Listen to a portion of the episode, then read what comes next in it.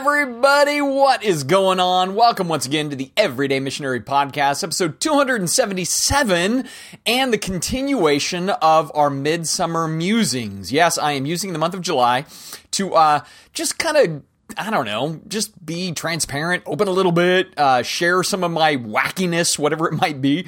Um, you know, for some, they find great comfort in that. For others, they find it incredibly troubling. I understand, right? Like, I totally get that. Uh, and with this whole series I'm doing for July, midsummer, um, I'm just working through or sharing some of the stuff that I, have been working through.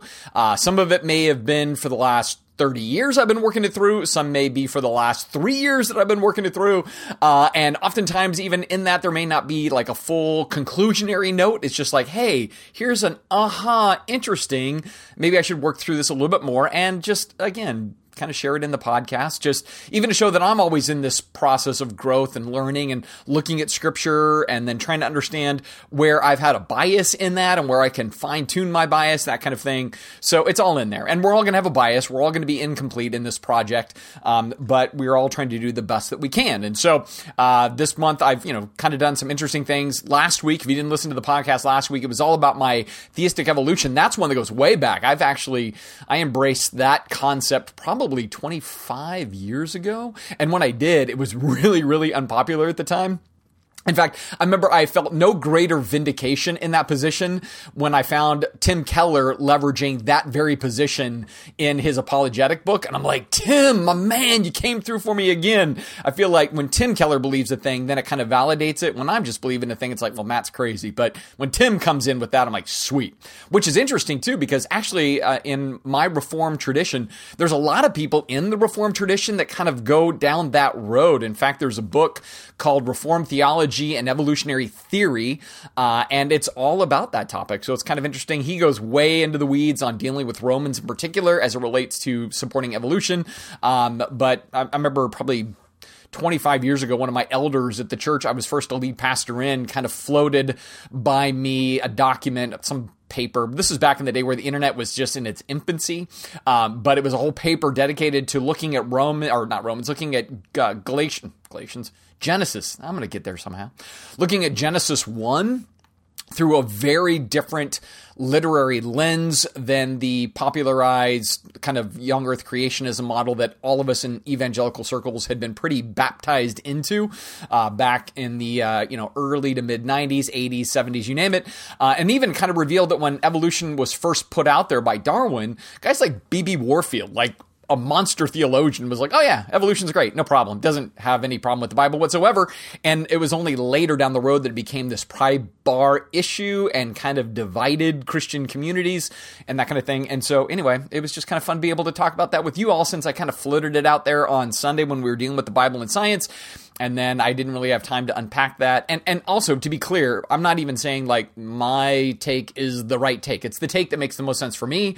It's the take that I find uh, is really critical to the faith of some people. In other words, uh, there have been many people that you know they're followers of Jesus. They go to college, they take a biology class, they're challenged in their thinking, and they're kind of told you have to choose. You either choose evolution or you choose Scripture. And I'm like this has been the ruin of many people, and uh, we can actually blend these together. And so I'm a big fan of blending things together. So We've dealt with that. We've dealt with kind of why I'm more of a Bible scholar than a theologian, kind of dealt with all of that too. So we've just been dealing with different stuff. But today, today I want to deal with, uh, how do I put it? Uh, a place that I might have overlooked, um, uh, kind of a, a subtlety, uh, and it's the same subtlety that I think the Southern Baptists are overlooking currently as well, and expelling churches in ways that maybe they don't need to expel churches. Now, I know that sounds really big and vast, uh, but it's all related to women and can they have the title pastor? That's what it's about.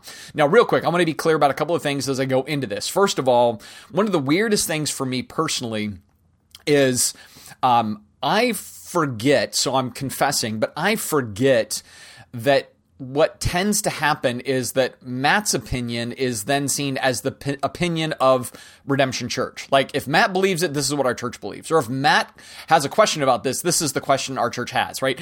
And so, here, to be kind of clear on this, I am not saying that the position of Redemption Church is what I'm talking about today, uh, because we haven't discussed this nuance that I'm going to really talk about, right? I'm like I said, you'll see what I mean here in a minute. But but uh, I want to be clear that what I'm not trying to say is, okay, this is our church's position, or our church position is going to change in light of what I'm saying today. It could, I don't know, but we're not going to be dealing with this topic as a leadership anytime soon. We're dealing with some other really important, pressing topics that are going to take us at least a year to work through.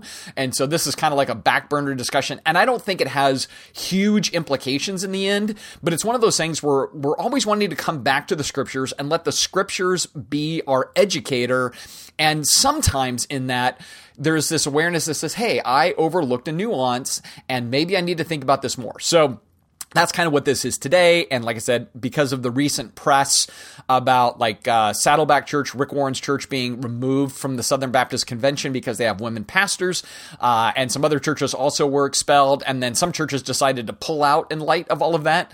Uh, it was one of those things where I looked at it and I went back and looked at the New Testament, and I'm like, this seems to be we're missing a point on this. And so I just thought, man, as a musing, I'll deal with it here.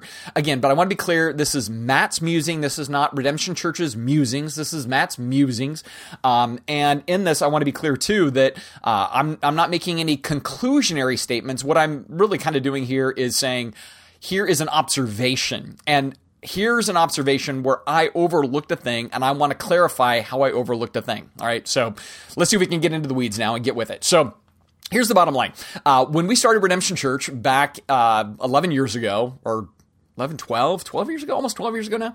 Uh, you know, we had to really work through what our leadership structure was going to be. So we really just kind of camped out in the New Testament pretty heavily. We had been doing it for a couple of years even before redemption was started for a completely different set of reasons. But basically to say, what is New Testament leadership? What does it look like? What's the qualities and qualifications that are around that and everything else? And in light of that, uh, sometimes when you're doing a project like that, you're very myopic. You're, you've got this end goal kind of in mind as you're doing it. You're driving thing, everything through the end goal. And with that, again, you can overlook a few things. And so with this, I wanted to really emphasize what is New Testament eldership. And so in the New Testament, there's three different descriptors that are connected to some kind of kind of like top tier leadership within the church. The primary word is the word elder. That's the one that you're going to see most dominantly. The next one is going to be overseer.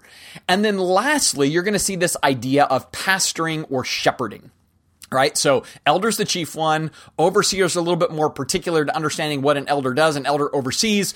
And then there's this word about shepherding or pastoring, and that's kind of the functionality that elders operate in as their overseers.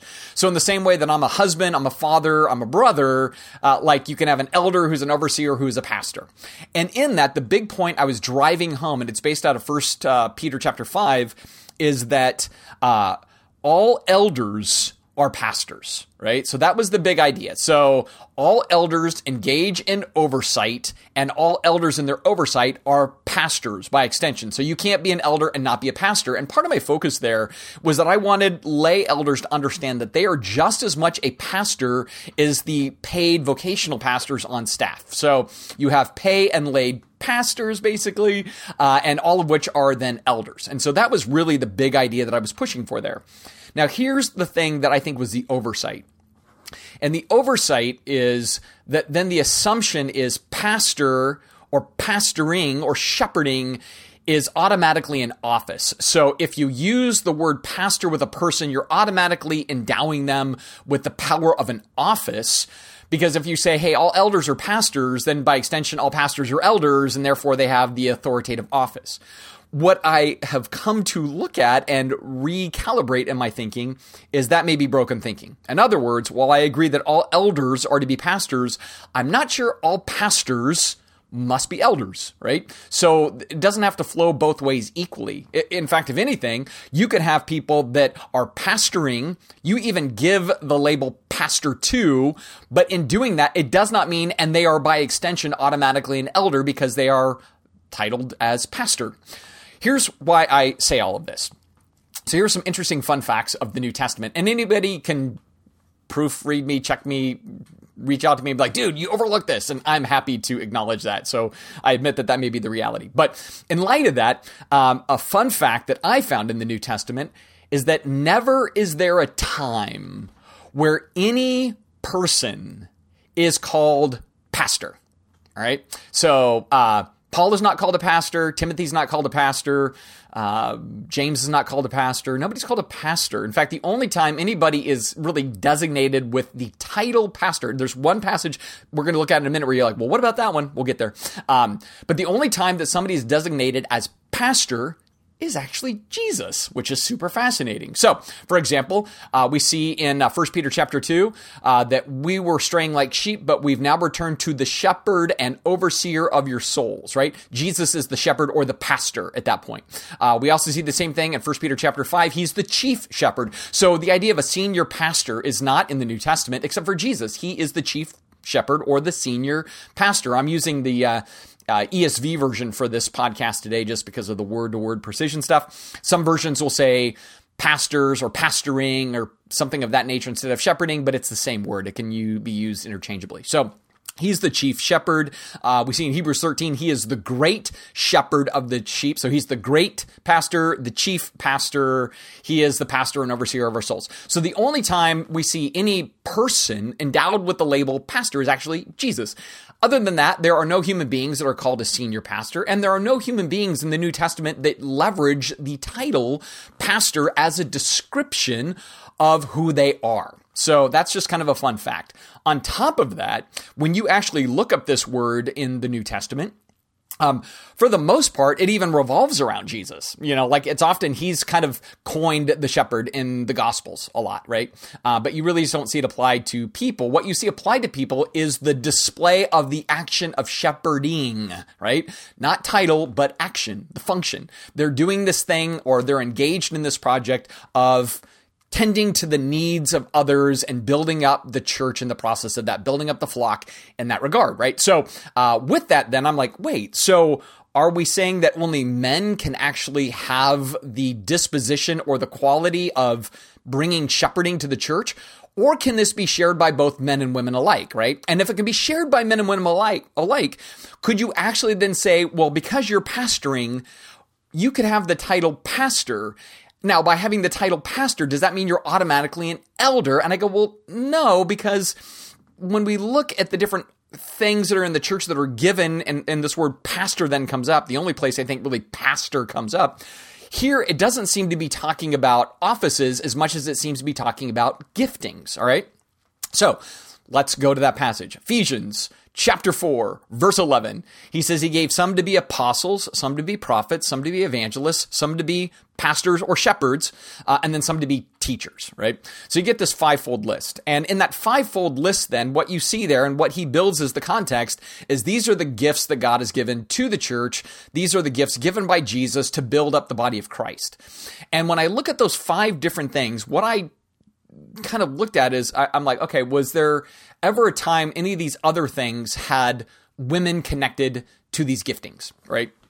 And so, uh, when I thought about apostles, here's the thing about apostles that's really critical. We tend to think the 12, and I go, absolutely you should. The 12 are a unique group of apostles, which is why sometimes the New Testament actually calls them the 12. And that's why when you get to the book of Revelation, they are the 12 stratas of foundation in the New Jerusalem. It's the 12 apostles. So the 12 are a strategic group of people when it comes to apostles.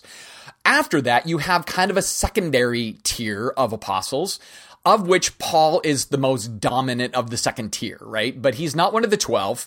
Uh, he is, you know, has unique authority for sure, but he's not that number. He's a different group of apostles. And he actually called his traveling companions also apostles. And there was even the problem of false apostles at times, which is why the New Testament talks about false apostles or false teachers. But it was the, the fact that if you only thought apostles were 12 plus Paul, you could easily pick off that who was a true and false apostle because you'd be like, there's only 13 total, right? The reality in the New Testament is that there was many people called apostles because apostles just means like sent ones. It's like a messenger kind of phrasing. And so they, they are unique. They are kind of a hybrid teacher, planter, evangelist, like all these things. But there was many apostles in the New Testament. And one of the most interesting kind of at least we go, hmm, we got to debate this one a little bit, discuss it, is out of Romans chapter 16. So Paul has this whole closing thing. He's mentioned in different names. And one of the names he mentions is Junias or Junia. Uh, and, and this has been a name, Junia's been debated as a name, whether it was meant to be a feminine or a masculine name. And in this, he talks about this person, if it's male or female, being well noted among the apostles. And that interpretively can either be the apostles know of this person or this person is an apostle and is a well noted apostle among the apostles. So this is kind of one of those technical places where again interpretation can can go either way depending on a number of factors. What I kind of went back and looked at was like, well, how did the early church commentators view this person and how did much of the history of the church view this person and it seems that more often than not the majority of the time it was landing that Junia was a female that Junia was considered an apostle in the sense of a sent one like Silas was and Timothy was and Barnabas was and like all these other people are sent apostles. You know, there there would have been countless numbers of people that would have been like sent ones, apostles, and that this individual was a female that actually had some kind of descriptor as an apostle. I'm not saying the office of apostle. I'm saying they had the gifting of and functioned in that which apostles do. So I go, if in this list of uh, Ephesians chapter 4 that you have at least one example, at least possibly, that this was a female, and this was a female who was considered to be apostolic and gifting and function. Again, I'm not talking about uh, authoritative office. I'm talking about functionality. And for the benefit of developing the church, I go, that would at least show that in this list of things in Ephesians chapter 4, verse 11, there was a woman that was maybe considered somehow functioning in a way that has this designation of being apostle like, apostolish, apostolic, whatever we want to say, right? So that was kind of the first one. So was there ever a time that a woman maybe was in that space? And I go, there may be this one time in Romans chapter 16. So that's apostles. Next is prophets. And here, this one's really interesting to me because there are multiple examples of women who are functioning in that role in the New Testament. So, um, you know, you you all the way to the birth of Jesus, right? So uh, you see Anna at the temple, and she's considered a prophetess, right? So she had the gift of, and at the temple functioned as a prophetess. Uh, then you go into the book of Acts, and you see uh, that there was these four daughters of this one dude that was a prophet, and he had four daughters, and all four daughters were actually prophetesses or prophets. They had this gift of prophecy. You go back to Acts chapter two, when the Holy Spirit's poured out, and what's it say? Our sons and daughters will dream dreams, see visions, have prophecies, right? Like like women were going to be a part of this prophetic gifting. And even in 1 Corinthians 11, you see that women were prophesying in the local church. Men prophesied, women prophesied in the local church. There was, you know, certain etiquette involved in how men and women were engaged in that activity, but women had the gift of prophecy were given the title prophetess or somehow prophet in the midst of that because it's like if you're doing the thing then the title is fitting for you as much as with Junia if she's doing the thing, the title is fitting for her. Again, I'm not getting into the authority that can be a, kind of a beyond that issue. I'm just saying, hey, title based on function was true possibly for apostle, fully true for prophet. So women were prophets in the New Testament. So that was that. Then evangelists. Is there any examples of women functioning in that role of evangelist? And I think about the woman at the well who goes back and tells her whole town, Hey, I just met the guy that told me everything I've ever done in my life. Come meet this guy. Like that is her kind of functioning in that role. She's not called an evangelist, but when we look through the New Testament, the only person that really gets called an evangelist is Timothy when Paul's just like, Hey, fulfill your calling, do the work of an evangelist. Um, that's kind of the only, at least for me, I could think of like, Oh yeah, he's, that's kind of this applicational thing. The assumption though is just like everybody's supposed to evangelize, but some people are gifted in evangelism, and if they're gifted in that, then they do the task of, and they be called they would be called an evangelist for it. Um, another example of this was Lydia in Thyatira like in the book of Acts, chapter 16, I think it is, uh, where she clearly becomes kind of a beachhead of evangelism in Thyatira, and a church is kind of born out of her conversion experience. So in that sense, you go, yeah, she's kind of there as kind of the evangelist. And then there's even this thing in Philippians chapter four where there's these two women, they're fighting each other, and Paul's like, man, can can you guys help to get those two women on the same page because they shared in the gospel work with me, and they're awesome, right? And so this idea that they were fellow partners with Paul in the gospel, as he says there at the beginning of Philippians 4, you could at least say, hey, these two women were engaged in gospel work, which is evangelist work, right? And they were doing it side by side with Paul, and he's now sad that they're at odds with one another over some particular subject or whatever else. So there I go. Can can women have the gifting of evangelist, and therefore the title evangelist would make some sense, right? I go, certainly that could be the case. Now I'm going to skip pastor for a minute because it goes apostles, prophets, evangelists, pastors, or shepherds, and then it goes to teachers. I'm going to skip to teachers for a second. So, under teachers, do I have any examples in the New Testament of a woman teaching in any capacity? And I go, well, certainly, right? In Titus 3, women, older women are told to teach younger women. So you could say, yeah, right, but only women, only women can teach women. But you also see where like Priscilla and Aquila, they engage in explaining to Apollos the more nuanced elements of the Christian faith. And so you see an example of a woman who, with her husband, is engaged in teaching another dude and helping to refine his thinking in that sense. And so I go, is there ever an occasion where a woman is functioning in the role of somehow teaching and is engaged in the teaching of a, a, a, male, in essence, in a culture where that would already be kind of taboo as it is, but that's what's happening there, right? So I go, that's kind of an example of it. And then on top of that, I go, there are many Christian women who are incredibly gifted as teachers of theology, of Bible, of all sorts of things, and they teach in contexts even very conservative. So, like the Gospel Coalition is a great example where they put on conferences and they have women teach in those conferences. So, in that sense, women are teaching in a context of the Bible or theology with a mixed crowd of men and women, and the Gospel Coalition doesn't go like, well, there's a problem there. They go, no, that's a gifted teacher. Let's have that person teach. And so they even call them a teacher. There's some conservative evangelical seminaries nowadays that not only have women scholars teaching in the seminaries, uh, like they have like women presidents of seminaries now that are conservative seminaries. Uh, and so, kind of in light of all that, I, I'm like, okay, so again, if these are giftings, can women be uh, endowed with these giftings? And if they're endowed with these giftings, is it a problem to say the title fits the gifting, right? So she's a teacher. That person is an evangelist. That person is a prophet.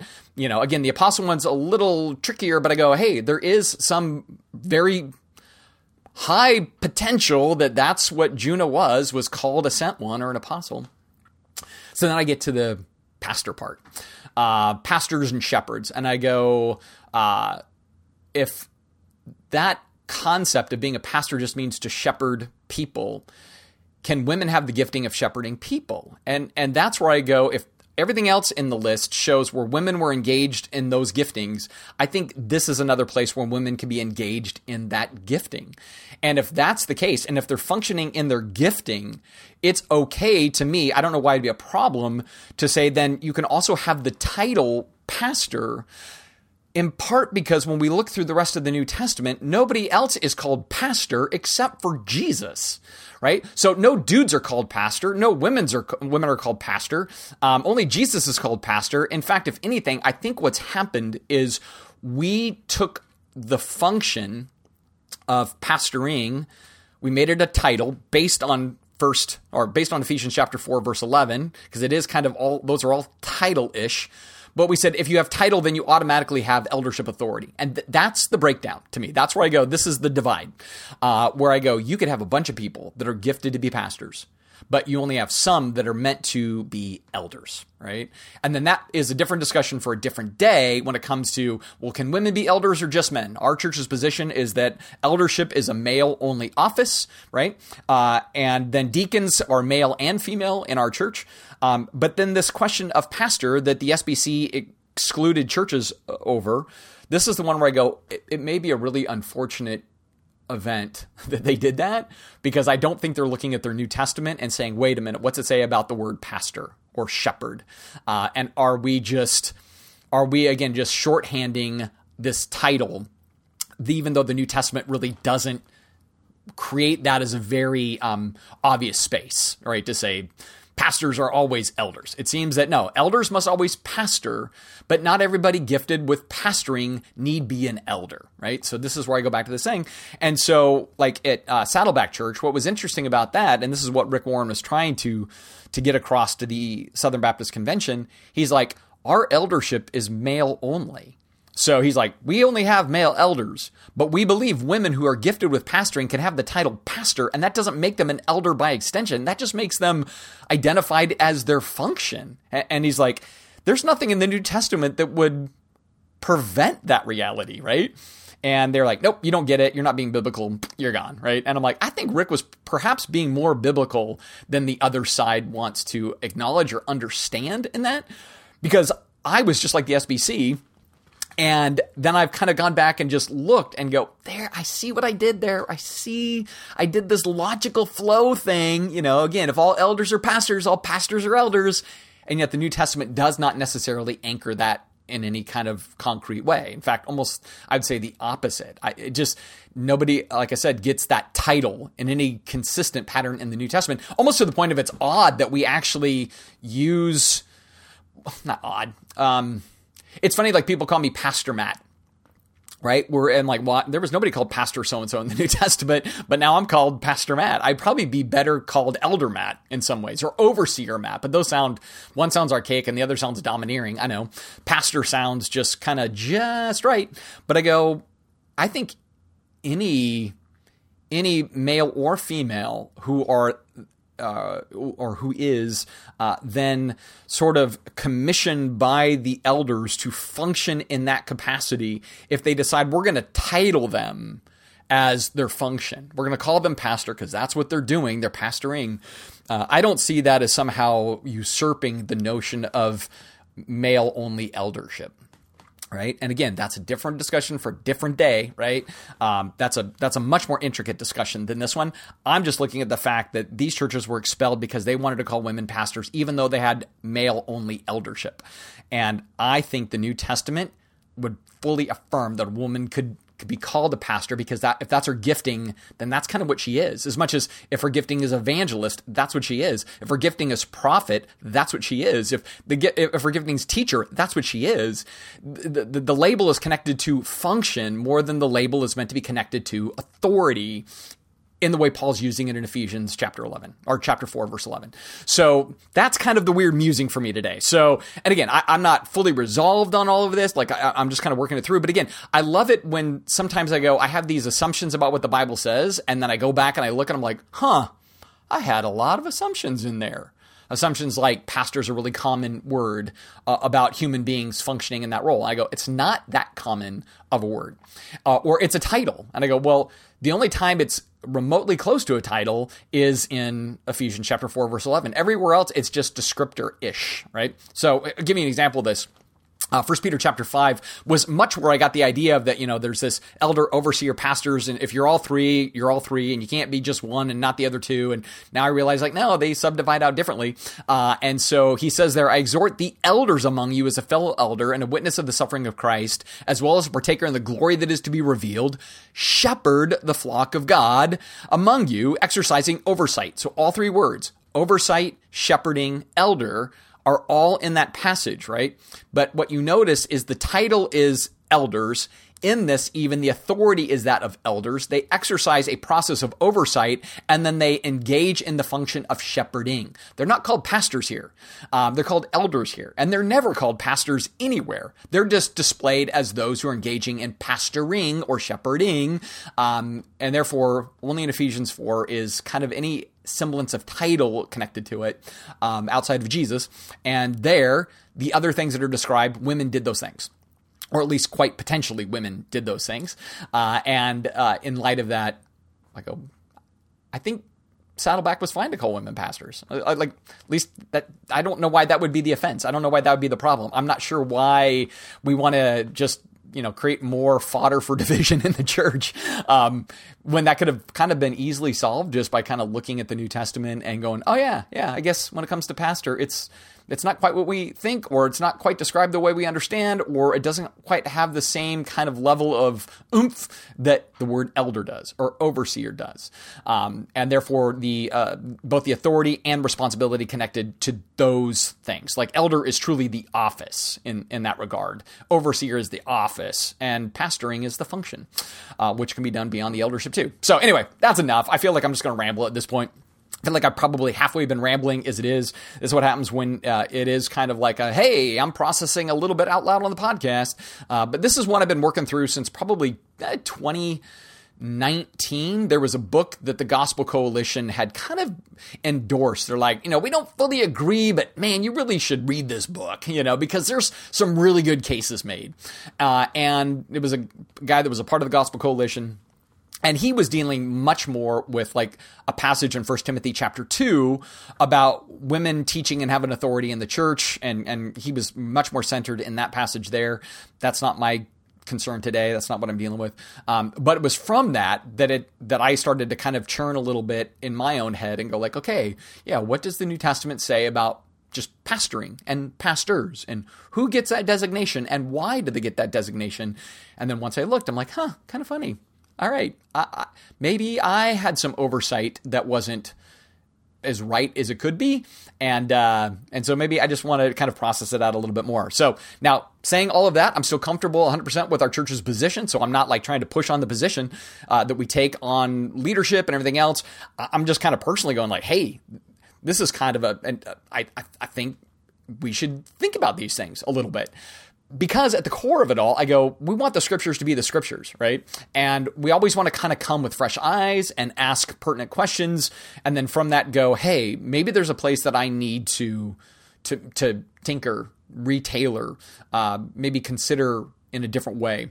Uh, and this is one of those where I'm like, huh, yeah, I don't know if I'm being as quote biblical, which is a word I don't love, but um, for a whole bunch of reasons, I'll get into at some other point. But maybe I'm not being as Bible um, informed on the topic as I thought I was. And it was because, again, I just so tucked pastor inside of elder that I didn't ever consider that perhaps um, I'm doing an injustice to even what pastoring is or what the gift of pastor is to the church. And that's a pretty unfortunate thing. So, this is way more about just wanting to love the Bible and let the Bible speak for itself uh, and let it challenge my own blinders at times. And it was one of those things where I'm like, that might have been a blinder. So anyway, there's the musing for today. I don't know if it's, uh, you're gonna be like, that was so dull, or you didn't really resolve anything, but they're musings. That's what they are. So, and it's a privilege to be able to muse with all of you. And thank you that you take any time out to listen to musings, because especially those are kind of like, you know, they are what they are. So anyway, beyond that, got nothing else on this one for today, I don't think. But I do want to encourage you, be an everyday missionary, right? So I always want to tie it up on the everyday missionary. Uh, and man, more than ever, everyday missionaries are needed. They really are needed. I even think about this listing of those who have the gift of evangelist. Awesome. The rest of us need to be engaged in the task thereof. And to me, I look at that and go, that's multifaceted. It is bringing the good news of Jesus to bear on a world that needs that good news, right? Because in the world, there's a lot of bad news. Sin is the bad news that drives all the other bad news. We need good news. Jesus is the good news. We want to share share that with people. And we also want to embody that with people. We don't want to just be like, here's the message that doesn't transform my life, but rather I have such a transformed life. Can I tell you the message that's transformed my life? Therefore, our gospel presentation, our missional endeavor is to live it and to share it. Not just share it, but to live it and to share it and to live it so compellingly when it's shared, they go, man, what you got is what I want. And I think the more we do that, rally around that, live for that, the more we'll be effective everyday missionaries.